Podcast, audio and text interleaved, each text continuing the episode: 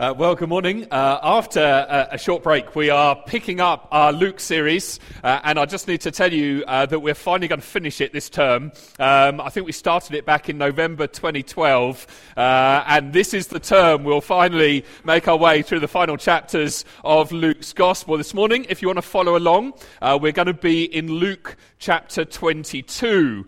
just to kind of set the scene for you, what we're going to be looking at today is one of the great questions of history.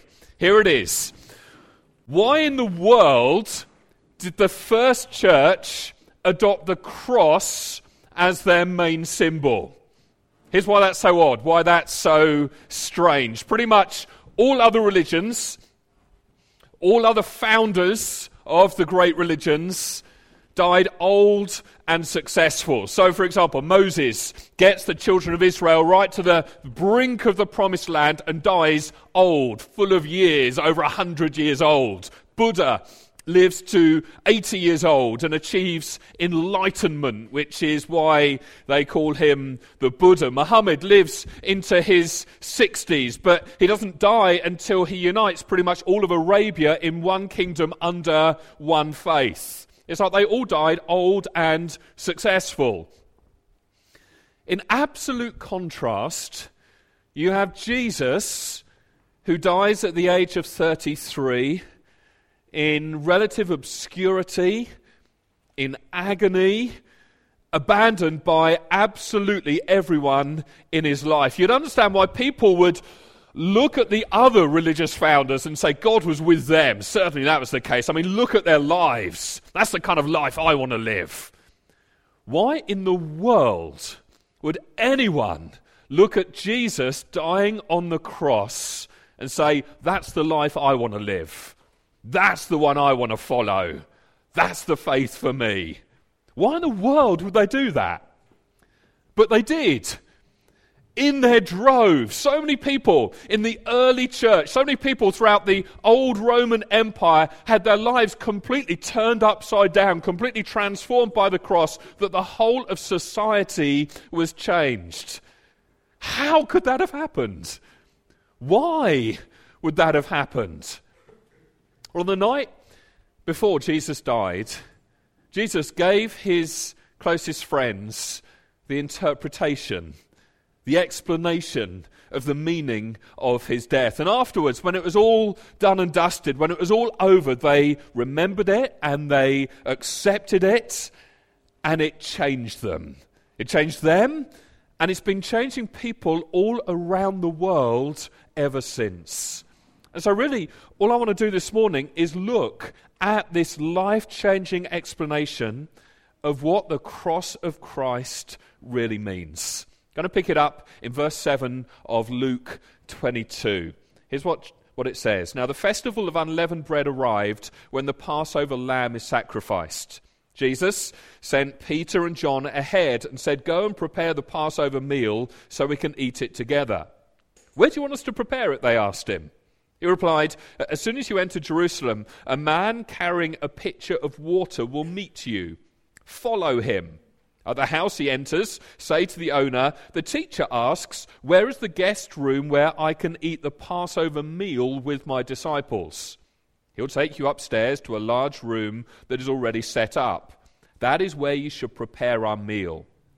They went off to the city and found everything just as Jesus had said, and they prepared the Passover meal there. When the time came, Jesus and the apostles sat down together at the table. Jesus said, I have been very eager to eat this Passover meal with you before my suffering begins.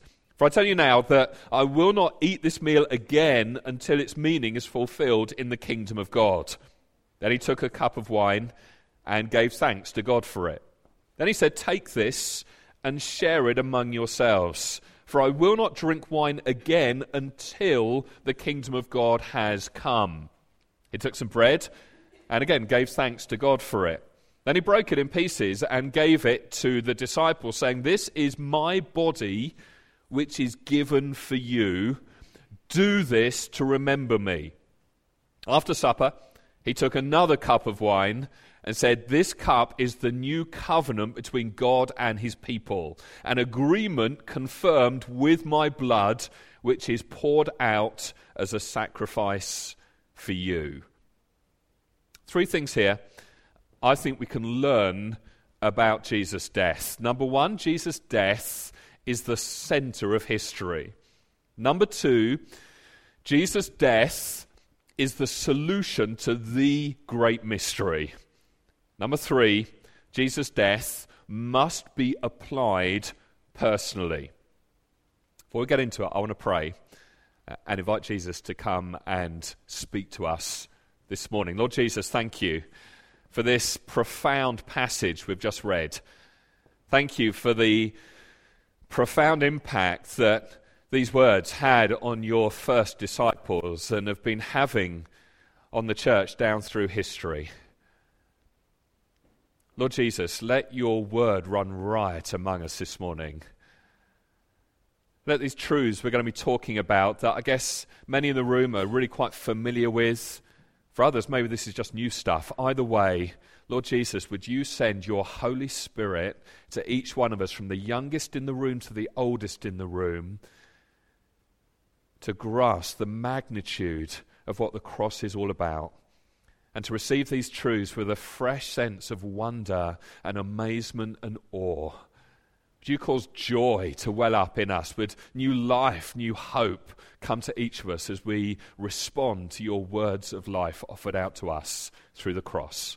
Ask it in Jesus' name and for your glory. Amen.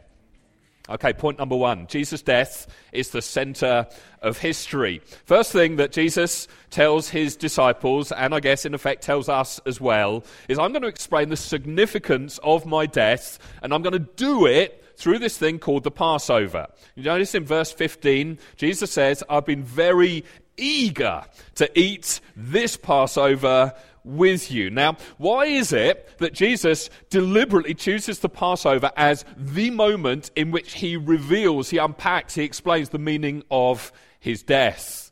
Well, what's the Passover? Anyone know? Who, who, knows anything about the origins of the Passover? Just, just, say, I do know. It's not that I haven't a clue about this. Uh, I, I, have some thoughts of my own. But uh, anyone else know anything about the Passover? What the origins were? Two thousand years old. Yep, so it's been going on for quite a while. Yep. Pam?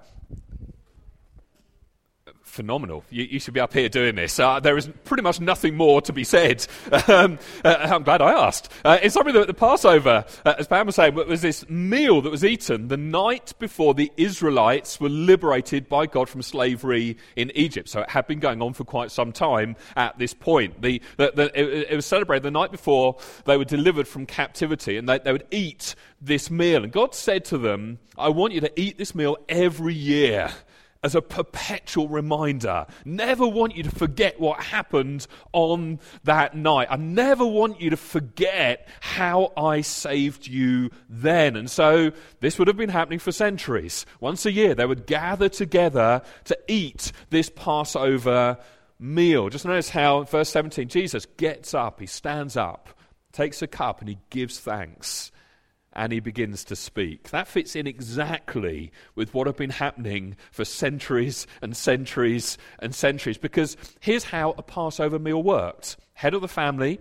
get up, take the first cup of wine. He would give thanks to God. Then a question would be asked of him. The question would normally be asked by uh, the, the youngest child who was present in the room. And the question would be something like this Why is tonight different from all other nights? And then the head of the family would take the opportunity to explain something of the meaning of the Passover. He'd say something like this. He'd refer to Deuteronomy 26. He'd say, Our forefathers, our ancestors, they used to be slaves. But God looked upon their affliction and their suffering, and then He'd remind them of what it says in Deuteronomy 16, and He'd say, Do you see this bread that I'm holding in my hands right now? This bread is the bread of our affliction, the bread of our ancestors' affliction that they ate in the wilderness. It was kind of flavored with kind of bitter herbs to remind them the bitterness of that experience. And so, as was the custom, Jesus picks up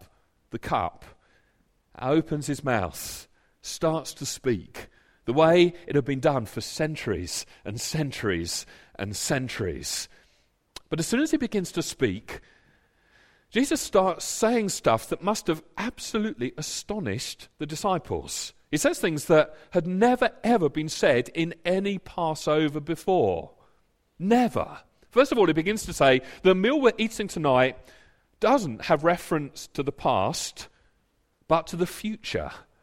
Notice he says, uh, I'm not going to eat this again until its meaning is fulfilled in the kingdom. So, first of all, he's talking about something that is about to happen, something that lies ahead.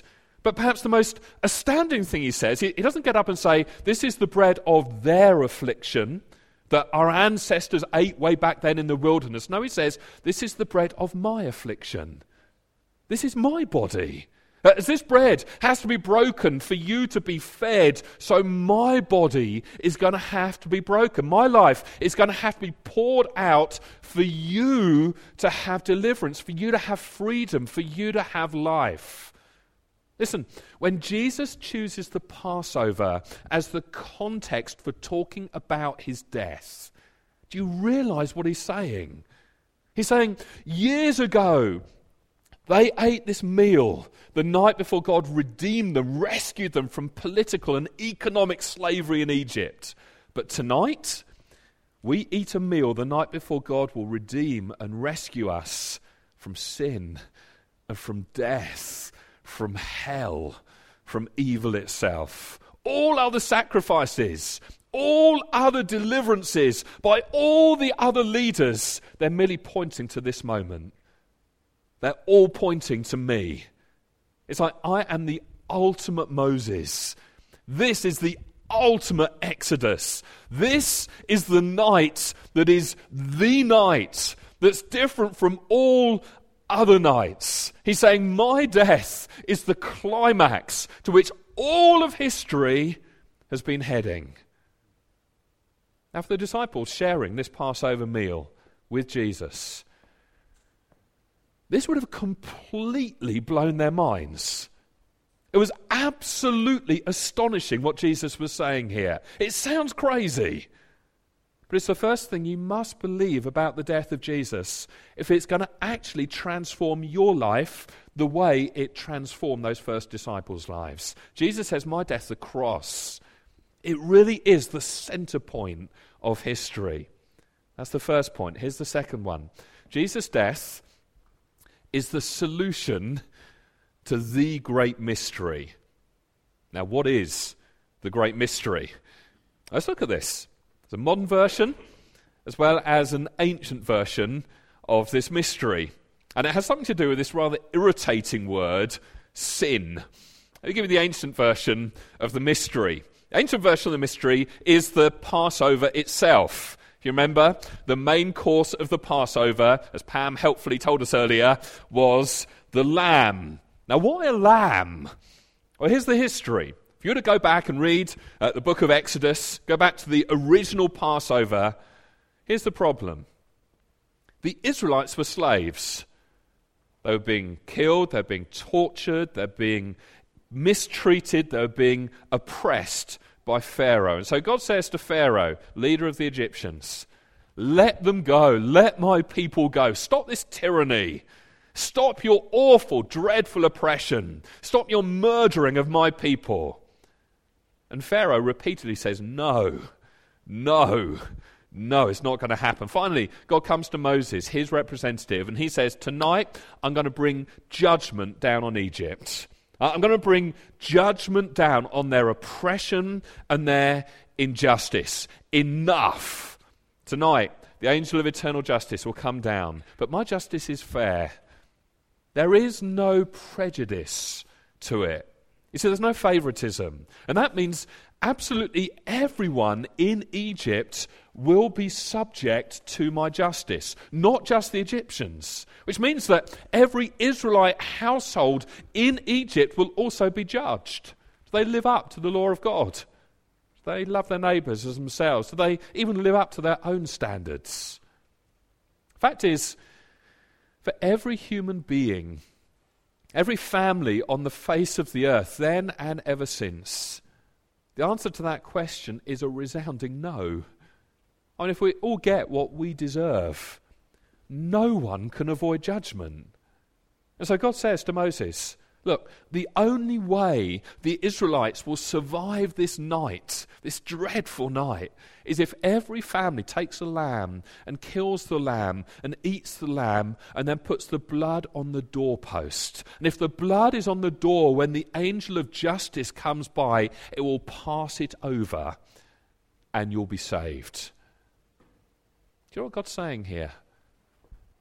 It's amazing.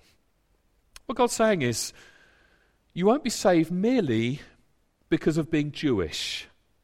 In fact, there's one place where he says if there's an Israelite that's found outside tonight, if anyone chooses not to take shelter under the blood of the Lamb, they will lose their life.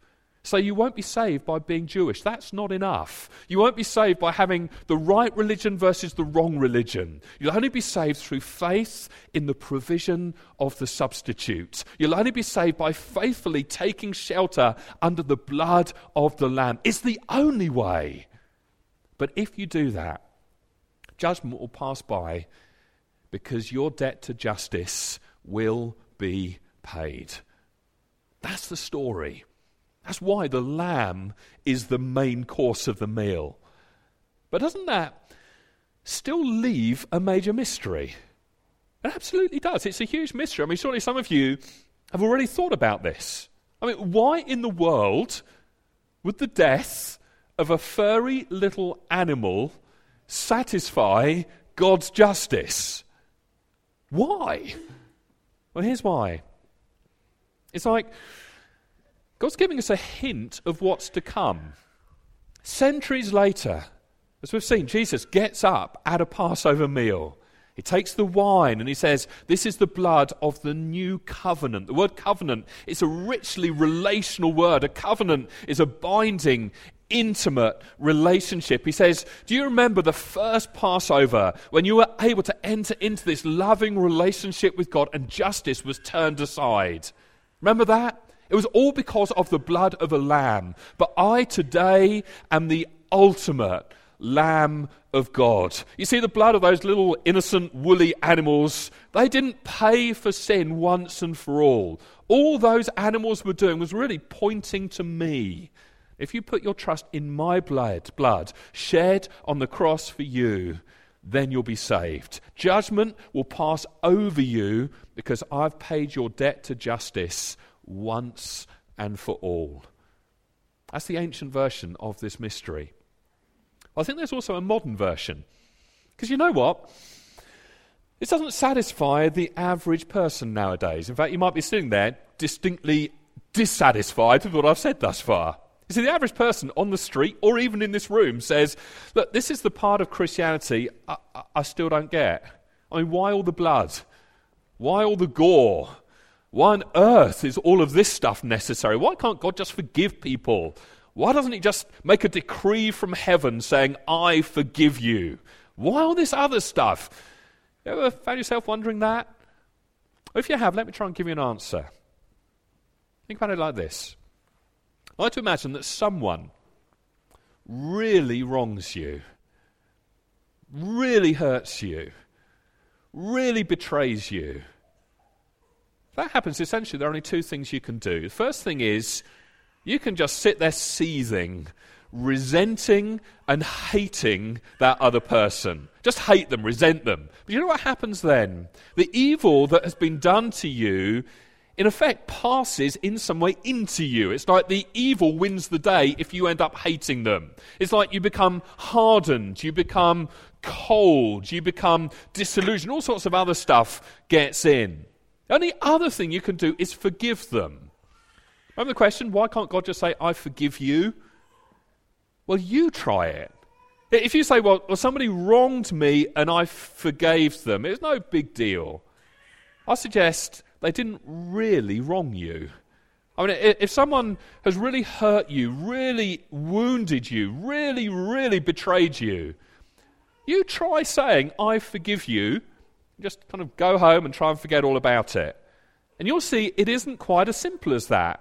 Because words aren't the currency of forgiveness. I'll tell you how you have to forgive.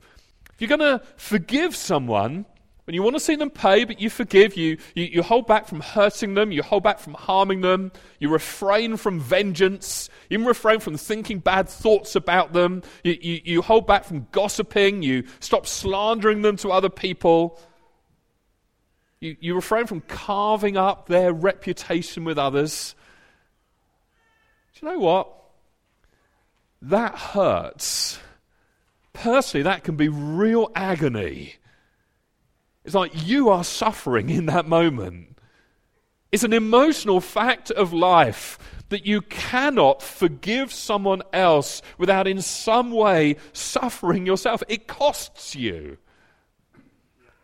Now, here's what's weird. If somebody wrongs you and you hate them, you will suffer. We've seen that. In the process, evil wins the day, it beats you. Now, if you try to forgive that other person, I've got to tell you, you will still suffer. But in that case, you triumph over evil.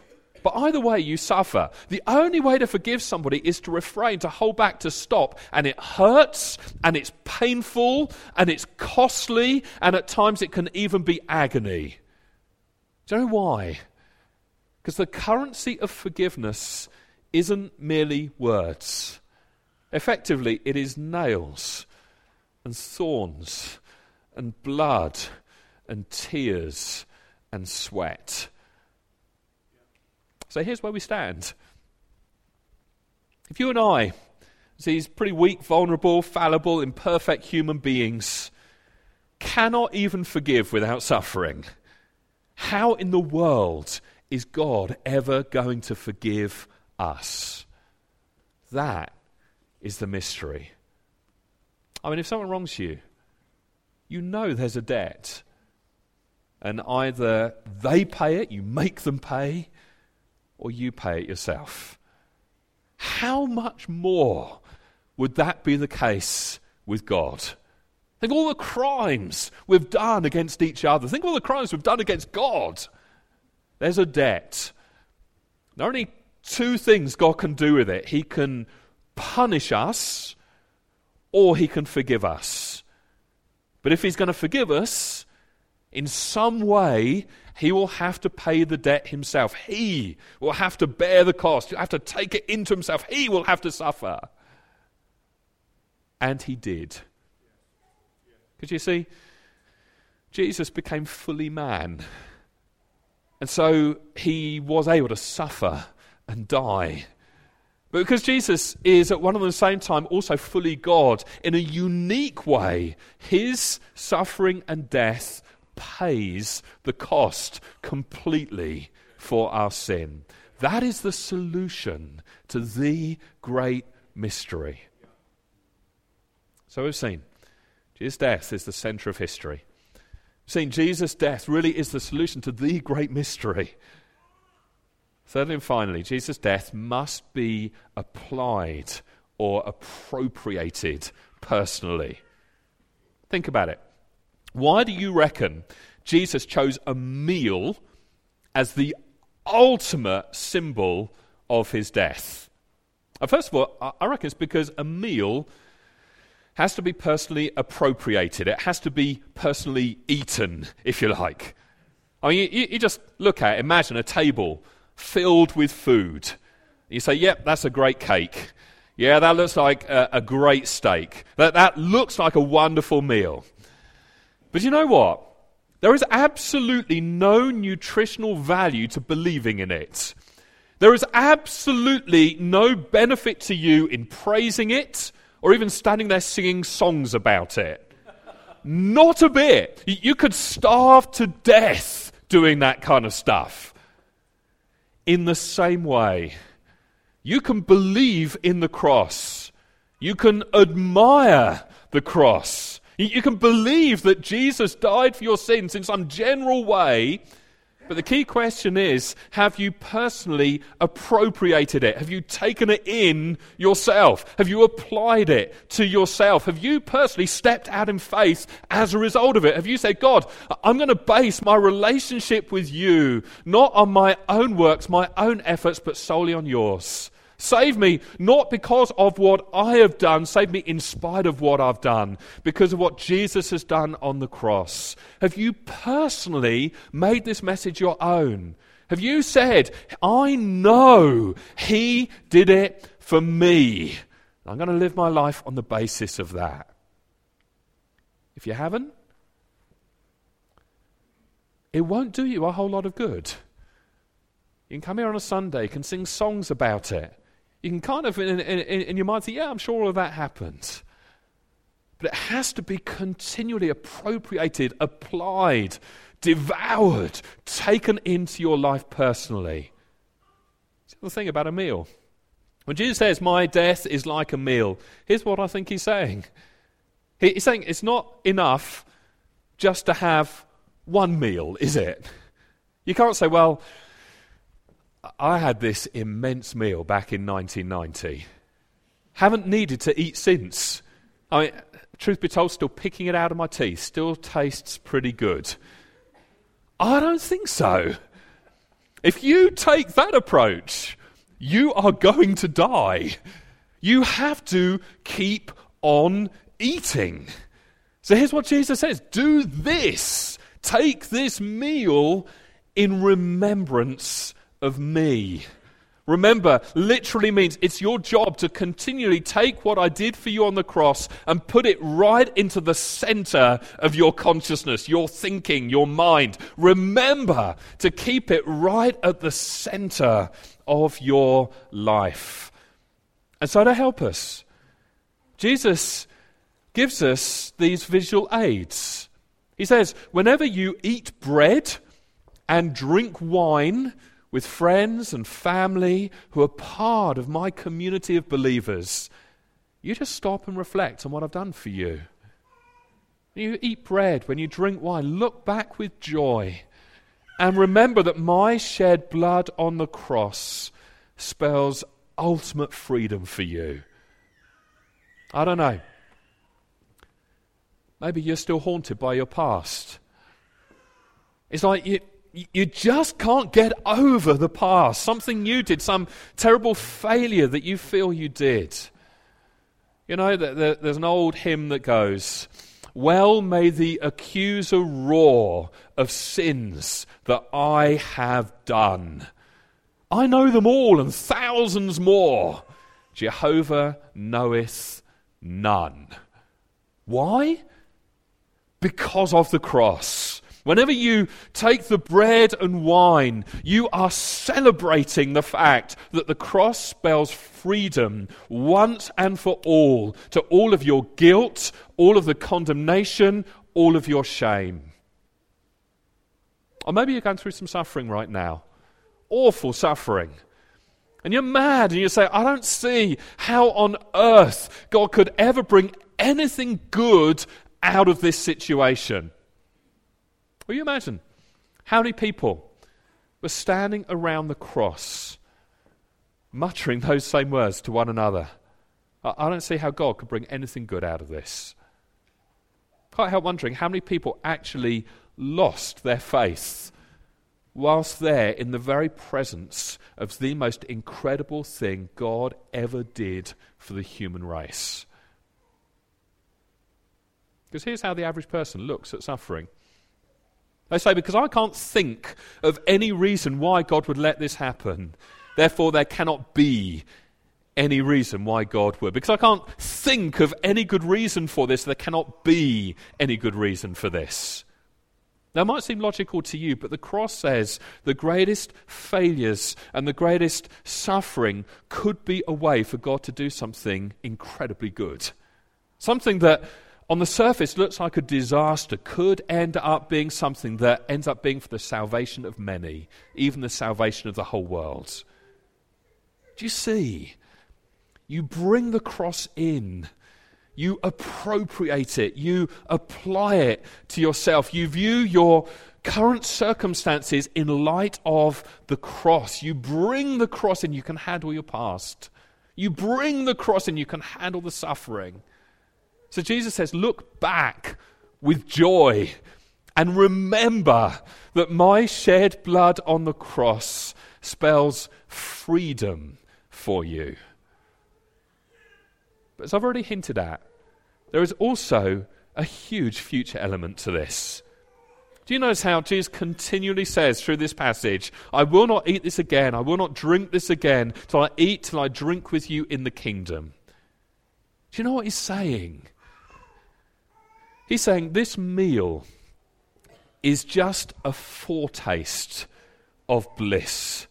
It's just a foretaste of the absolute joy which I have secured for you through my death. It is guaranteed. So look forward with hope to the day when we share this meal together in the kingdom to come. It will come.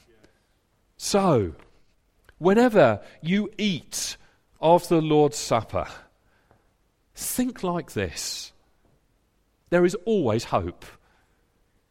Our bad things will turn to good. In eternity, our good things can never be taken from us. And the best things are yet to come. Now, before we finish, just by way of a quick aside, really. I'm regularly asked by people, even people in the room here, why we don't often celebrate the Lord's Supper on a Sunday morning. And the reason I usually give is that it seems to me that the most natural context for celebrating the Lord's Supper, I think the clue is in the word supper, is when we're actually eating a meal together. As we've seen, Jesus modeled this in the context of a meal with his closest friends. The first church appeared to apply this by meeting from house to house, worshipping, praying, teaching, encouraging, eating together. And as they did that, they had bread and wine on the table, celebrate the Lord's Supper together in and out of one another's homes. Which is one of the reasons why we tend to eat together in our midweek life groups and in the context of the meal, to break bread with one another around the table. So I, I, just want to shamelessly make a pitch to you this morning. You'll be hearing a bit more about life group sign up uh, in, in, in a little while. I want to urge all of you to get into a life group. Sign up for a life group because if you don't, you're missing out on one of the primary places that we as a church get to share our lives with one another, encouraging and praying and worshipping and ministering and eating and breaking bread together.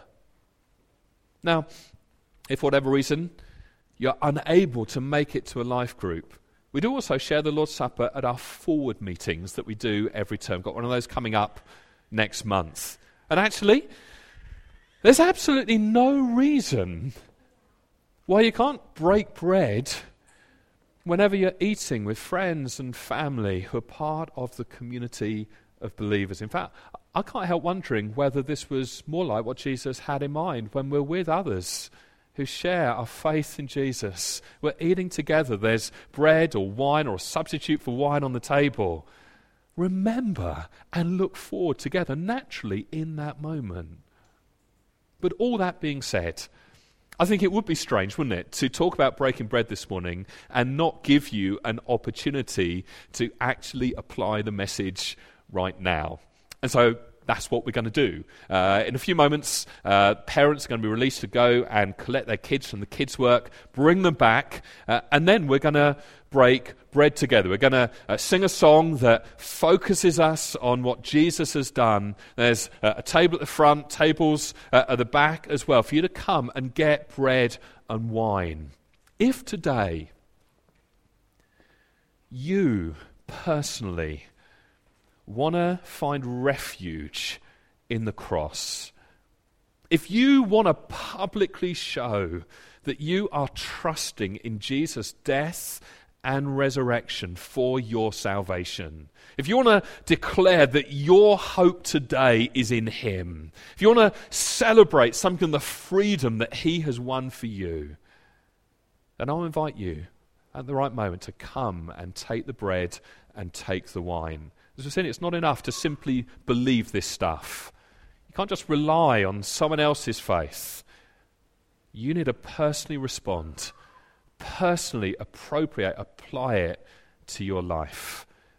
And if you really get it, you'll do it with reverence and with awe.